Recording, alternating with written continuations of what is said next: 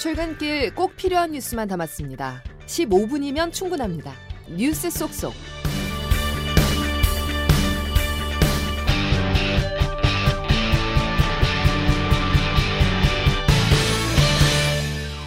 여러분 안녕하십니까? 11월 2일 목요일 CBS 아침 뉴스 김은영입니다. 이스라엘이 이틀 연속 팔레스타인 난민촌인 가자지구 북부 지역을 공습했습니다. 가자지구와 이집트 국경이 열리면서 외국인과 부상자들의 탈출도 시작됐습니다. 최인수 기자입니다. 연이틀 가자지구 자발리아 지역에 대한 이스라엘 공습으로 또다시 대규모 사상자가 발생했습니다. 가자지구 당국은 어제 폭격으로 수십 명이 사망하고 다쳤다고 밝혔습니다. 이보다 하루 전 공습 때는 사상자가 400명에 이른다고 하마스는 주장했습니다. 여기에는 외국인 3명 등 인질 7명의 사망이 포함됐다는 게 하마스 발표입니다. 하마스는 가자 지구에 억류된 이스라엘 인질들도 치명적인 위험에 직면해 있다고 경고했습니다. 한편 가자 지구에 있던 외국 여권 소지자들은 어제부터 이집트 접경인 라파 검문소를 통해 탈출을 시작했습니다. 현지 언론에 따르면 약 100명 정도가 검문소를 통과해 이집트로 건너갔고 허용된 전체 인원은 약 500명으로 알려졌습니다. 일부 팔레스타인 부상자도 이집트로 후송됐지만 치료 후 다시 가자지구로 보내질 것으로 보입니다. 그간 이 통로를 통해 가자지구로 구호품 차량이 들어가고 있었지만 사람이 빠져나온 것은 전쟁 발발 이후 25일 만입니다. CBS 뉴스 최인수입니다. 국가정보원은 북한 김정은 국무위원장이 이스라엘과 하마스 전쟁에서 팔레스타인을 포괄적으로 지원하는 방안을 찾으라고 지시한 정황이 있다고 밝혔습니다. 국정원은 국회 국정감사에서 북한이 과거 하마스 등의 대전차 무기와 방사포탄 등을 수출했다며 전쟁을 다각적으로 활용하려고 하는 것으로 파악한다고 설명했습니다. 미국 연방준비제도가 기준금리를 또다시 동결했습니다. 시장에서는 올해 마지막인 12월 금리결정회의에서도 금리 동결 가능성이 높다고 보고 있습니다. 워싱턴에서 최철 특파원입니다. 미 연준이 기준금리를 5.25에서 5.5%로 현행 수준을 유지한다고 밝혔습니다. 제롬 파월 미 연준 의장입니다. 최근 지표들은 예전 예상을 뛰어넘을 정도로 경제 활동이 빠른 속도로 확장되고 있음을 시사하고 있습니다. 연준은 지난 9월 금리 동결 시 경제 상황에 대해 견고한 속도라고 표현했지만 이번에는 아예 강한 속도라고 강조했습니다. 그만큼 미 경제가 튼튼하다고 판단하고 있는 겁니다. 이번 연준의 기준금리 동결에는 우선 근원 개인 소비 지출 가격 지수 같은 인플레이션 지표가 지속적으로 둔화세를 보이고 있는 점이 한몫을 했습니다. 여기다 최근 미국 국채 금리가 상승하면서 추가 금리 인상 압박도 줄었습니다. 국채 금리 상승도 기준 금리 인상 못지않게 금융 긴축 효과를 가져오기 때문입니다. 이번 금리 동결로 지난 2001년 이후 가장 높은 수준의 금리는 계속되고 있고 한미 간 금리 차도 여전히 2%포인트로 유지됐습니다. 한편 시장에서는 올해 마지막 12월 금리 결정 회의에서도 금리 동결 가능성을 높게 보고 있습니다. 워싱턴에서 CBS 뉴스 최철입니다. 국민의힘이 김포 서울 편입을 발판으로 한 이른바 메가 서울을 연일 띄우고 있습니다. 선거용 포퓰리즘이라며 평가절하해온 민주당은 균형 발전을 위해 행정 체계를 싹 바꾸자고 역제안하며 맞불을 놨습니다. 박창주 기자의 보도입니다. 국민의힘의 메가 서울 띄우기에 날을 세우면서도 명확한 찬반 입장을 내지 않던 더불어민주당. 주민 찬성 여론을 의식한 걸로 풀이되는데 이에 민주당은 행정구역 개편의 범위를 전국으로 넓혀 국가 균형 발전까지 도모하자며 역공에 나섰습니다. 광역시도와 시군구 읍면동 행정체계를 전면 개편해 행정 대개혁을 하자는 취지로 즉각적인 찬반 대결을 피한 걸로 보입니다. 홍익표 민주당 원내대표입니다. 인포를 서울에 붙이느냐 마느냐라면 논란 자체가 매우 협소해지고 음. 아무런 미래 전략이 없는 얘기가 되는 겁니다. 이게 전체적으로 행정 대개혁을 한번 제안하고 의제를 선점했다고 자신하고 있는 국민의힘은 일단 야당의 역제안에 거리를 두는 분위기입니다. 오히려 오늘 당내 전담기구를 만들고 절차가 까다로운 정부 입법 대신 의원 입법을 추진하는 등 김포의 서울 편입 구체화에 속도를 내겠다는 전략입니다. 윤재호 국민의힘 원내대표입니다. 조금 사안이 다른 사안이라고 저희, 저희들은 보고 있습니다. 지역민들의 요구라든지 이런 것들이 전제되고 그 요구를 수용하는 차원에서 다만 교통 문제 부작용과 수도권 집중 심화, 균형 발전 후퇴와 지방자치 역행 등에 대해 국민의힘 당내 비판 기류도 만만치 않은 상황. 여당의 메가 서울과 야당의 행정 대개혁이 맞붙으면서 관련 논란이 새 국면을 맞게 됐습니다. CBS 뉴스 박창주입니다. 국민의힘 혁신위원회가 2호 안건으로 동일 지역 3선 초과 연임 금지 원칙을 검토 중입니다. 당 주류인 영남 중진들의 반발이 만만치 않을 전망입니다. 김명지 기자가 보도합니다. 이뉴한 혁신위원장은 어제 CBS 김현정의 뉴스쇼에 출연해 같은 지역구에서 세 번 당선되면 지역구를 옮기는 등의 혁신안이 논의되고 있다고 밝혔습니다. 세 번 하고 지역구를 옮기든지 뭐 굉장히 많은 아이디어들, 프레시한 아주 신선한 아이디어들이 오가고 있어요. 동일 지역 3선 초과 연임에 제동을 걸겠다는 의지를 표한 겁니다. 하지만 실제 영남권 등의 중진을 용퇴시키는 문제에선 큰 반발에 부딪힐 것으로 보입니다. 중진이라도 수도권과 영남의 무게감이 다르고 영남권 내에서도 대구 경북 등 TK와 부산 등의 PK 의원들이 누린 특권을 동일 선상에 놓고 비교하기 어려운 측면이 있습니다. 예를 들어 김기현 대표는 PK인 울산 지역 사선이지만 연임은 아닌 반면 윤재옥 원내대표는 TK 3선 연임이고 유이동 정책위 의장은 수도권인 경기 평택 3선 연임 의원입니다. CBS 뉴스 김명지입니다. 윤석열 대통령이 택시 앱 호출 시장의 95%를 차지하고 있는 카카오 택시의 독과점 행태에 대해 작심 비판에 나섰습니다. 카카오 택시는 윤 대통령의 발언이 나온 뒤 택시 수수료 개편 의사를 즉각 밝혔습니다. 조태인 기자가 보도합니다. 어제 오전 마포의 한 북카페에서 열린 비상경제 민생회의.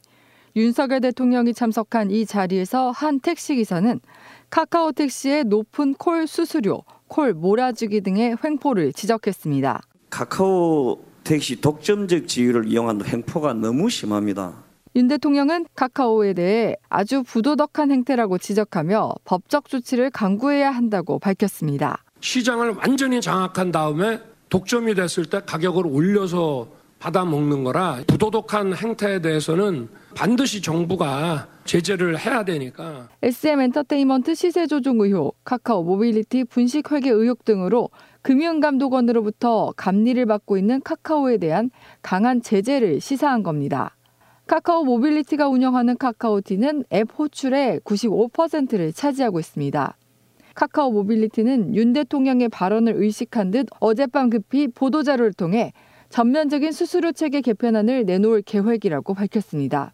CBS 뉴스 조태임입니다. 또 윤 대통령은 은행에 대해서도 독과점 행태를 방치하면 안 된다고 지적하면서 경쟁 시스템 도입의 필요성을 강조했습니다. 윤 대통령은 연초부터 은행들의 이자 장사와 과도한 이익을 질타해 왔는데 지난해 5대 은행 임직원의 1인당 평균 연봉이 1억 원을 넘었다는 조사 결과가 발표됐습니다. 은행권 역시 긴장하고 있습니다. 박지환 기자가 보도합니다. 지난해 KB국민과 신한, 하나, 우리, NH농협 등 5대 시중은행의 임직원 1인당 평균 소득은 1억 1,006만 원으로 집계됐습니다. 지난해 공공기관 직원 평균 연봉이 약 7천만 원인 것과 비교해도 4천만 원 이상 많은 겁니다. 윤석열 대통령이 예대마진 영업에 의존하는 은행권을 비판했는데 죽도록 일해서 번 돈을 고스란히 대출 원리금 상환에 갖다 바치는 현실에 마치 은행의 종노릇을 하는 것 같다며 깊은 한숨을 쉬셨습니다. 은행권은 적자는 부담을 떠안게 됐습니다. 윤 대통령은 또 비상경제 민생회의에서 은행이 갑질을 많이 하고 있다. 독과점을 방치하면 안 된다며 비판 수위를 끌어올렸습니다. 우리나라 은행의 이런 독과점 시스템을 어떤 식으로든지 간에 자꾸 경쟁이 되게 만들고 너무 강한 기득권층입니다. 지난해 5대 은행권에서는 2,300여 명이 희망 퇴직했는데 이들은 평균 3억 5천만 원의 희망 퇴직금을 받았습니다. CBS 뉴스 박주원입니다. 아시아나 항공이 오늘 이사회를 열고 화물 사업 매각 문제를 다시 논의합니다. 김수영 기자입니다. 아시아나 항공이 오늘 이사회를 열고 화물 사업 매각 여부를 다시 논의 테이블에 올립니다. 앞서 대한항공과 아시아나 항공의 기업 결합을 심사 중인 EU 집행위원회는 두 항공사 합병 시 유럽 화물 노선의 독점이 우려된다며 이에 대한 시정 조치안을 제출하라고 요구한 상태입니다. 이에 대한항공은 유럽 4개 노선에 대해 대체 항공사가 진입할 수 있게 지원하고 아시아나 항공 화물 사업 매각을 추진하겠다는 내용의 시정 조치안을 제출하기로 했습니다. 다만 아직 통합이 되지 않은 만큼 시정 조치안을 제출하기 위해서는 아시아나 항공의 동의가 필수적인데 아시아나 항공이 동의할 경우 1조 5천억 원 규모의 자금을 지원해 주기로 했습니다. 지난달 30일 열린 아시아나 항공 이사회에서는 화물 사업 매각 여부를 두고 경론이 벌어졌는데 8시간 가까운 논의에도 불구하고 찬반 양측이 입장 차이를 좁히지 못해서 오늘 다시 만나서 이 내용을 논의하기로 했습니다. CBS 뉴스 김수영입니다. 전현희 전 국민권익위원장에 대한 표적 감사 의혹에 대한 소환 조사에 응하지 않았던 감사원 유병호 사무총장에게 공수처가 네 번째 출석 요구를 했습니다. 김태헌 기자의 보도입니다. 지난 9월 두 차례에 걸쳐 감사원을 압수수색한 공수처는 유병호 사무총장에 대한 직접 조사가 불가피하다고 보고 있습니다. 유 사무총장이 권익위 특별감사 착수부터 감사보고서 의결까지 의사결정 과정 전반에 관여했기 때문입니다. 하지만 유 사무총장은 10월에만 세 번에 걸쳐 이루어진 공수처의 출석 요구를 거절했습니다. 국정감사 준비 등 일정이 바쁜 데다 조사 순서상 감사원 사무처 직원을 먼저 조사하는 게 맞는다는 취지로 불출석 사유서를 제출한 겁니다. 유 사무총장뿐 아니라 다른 감사원 직원들마저 공수처의 소환 요구에 불응하며 수사에 비협조하고 있는 상황. 공수처는 전현희 전 위원장에 대한 제보가 과장이나 허위가 있는 걸 알고도 감사 끝에 수사를 요청한 것으로 의심하고 있지만 감사원은 정상적으로 감사를 진행해 문제가 없다고 반발하고 있습니다. 공수처는 유 사무총장이 이번에도 소환에 불응할 경우 체포 영장 등 강제 수사 전환도 배제하지 않겠다는 입장입니다. CBS 뉴스 김태현입니다. 일본 도쿄전력이 후쿠시마 제1원전 오염수 3차 방류를 오늘 오전 시작할 예정입니다. 양승진 기자의 보도입니다. 도쿄전력은 3차 방류 준비 작업을 마쳤다면서 오늘 아침 기상 상황 등에 별 문제가 없으면 오전 10시 30분 전부터 해양 방류를 시작하겠다고 밝혔습니다. 이번 방류는 17일에 걸쳐 진행되며 1, 2차와 마찬가지로 오염수 7,800톤을 방류할 방침입니다. 도쿄전력은 그제 오염수를 바닷물과 희석해 삼중 수소 농도 분석을 진행한 결과 기준치를 충족한 것으로 확인됐다고 전했습니다. 한편 지난달 25일 후쿠시마 제1원전의 배관을 청소하던 작업자들이 방사성 물질이 포함된 액체를 뒤집어 쓴 사고 당시 분출된 액체의 양이 당초 알려진 수치보다 수십 배에 달한다고 NHK가 보도했습니다. 도쿄전력은 사고 직후 현장 바닥에 남아있던 액체량에 근거해 분출된 오염수량이 약 100ml라고 발표했으나 인부들의 증언 등에 대한 추가 조사를 통해 추정치를 정정했습니다. CBS 뉴스 양승길입니다. 오늘 새벽 0시 40분쯤 경기도 의정부시의 한 10층 상가 건물에서 불이 나 2시간 만에 꺼졌습니다. 인명 피해는 없었지만 건물에 있던 요양병원과 요양원 입소자 80여 명이 대피했습니다. 소방당국은 상가 1층에서 불이 시작된 것으로 보고 정확한 화재 원인을 조사하고 있습니다. 세월호 참사 당시 초동 조치를 제대로 하지 않아 승객들을 구조하지 못한 혐의로 재판에 넘겨진 박근혜 정부 해경 지휘부에 대한 대법원의 판단이 오늘 나옵니다.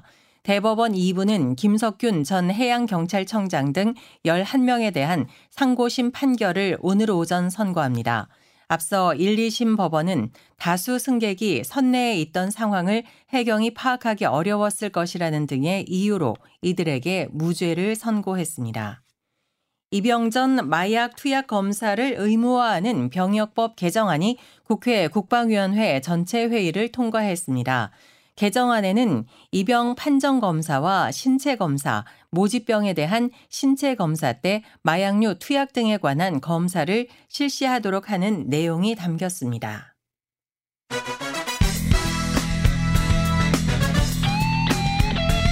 핵심만 담다. Save your time. 이어서 자세한 날씨를 이수경 CBS 기상 전문 리포터가 전해드립니다.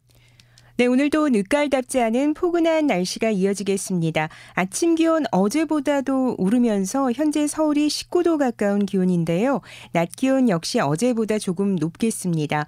서울은 오늘 24도까지 오르고 부산 25도, 대전 26도, 강릉과 광주는 27도까지 예상되고 있는데요. 다만 강원 영동과 산간을 중심으로 강풍특보가 이어지는 가운데 이 지역은 오늘도 바람이 강하게 불겠습니다. 아침 공기가 정체되는 충북과 남부 내륙에는 현재 짙은 안개가 낀 곳이 많아 주의가 필요합니다. 또한 중국발 미세먼지도 영향을 주면서 중부 서쪽 지역을 중심으로 오전까지 공기질이 나쁘다는 점 참고하시기 바랍니다. 오늘 남부지방을 중심으로 맑은 날씨가 이어지겠는데요. 내일은 중부지방에 비 소식이 있고 호남지방과 제주도 지역도 비가 오는 곳이 있겠습니다. 이어서 토요일과 휴일 사이 대부분 지역에 비가 이어진 뒤 다음 주에는 날씨가 제법 추워질 것으로 예상됩니다. 지금 서울 기온은 19도입니다. 날씨였습니다. 지금까지 CBS 아침 뉴스를 전해드렸습니다. 오늘도 함께 해 주신 여러분, 감사합니다.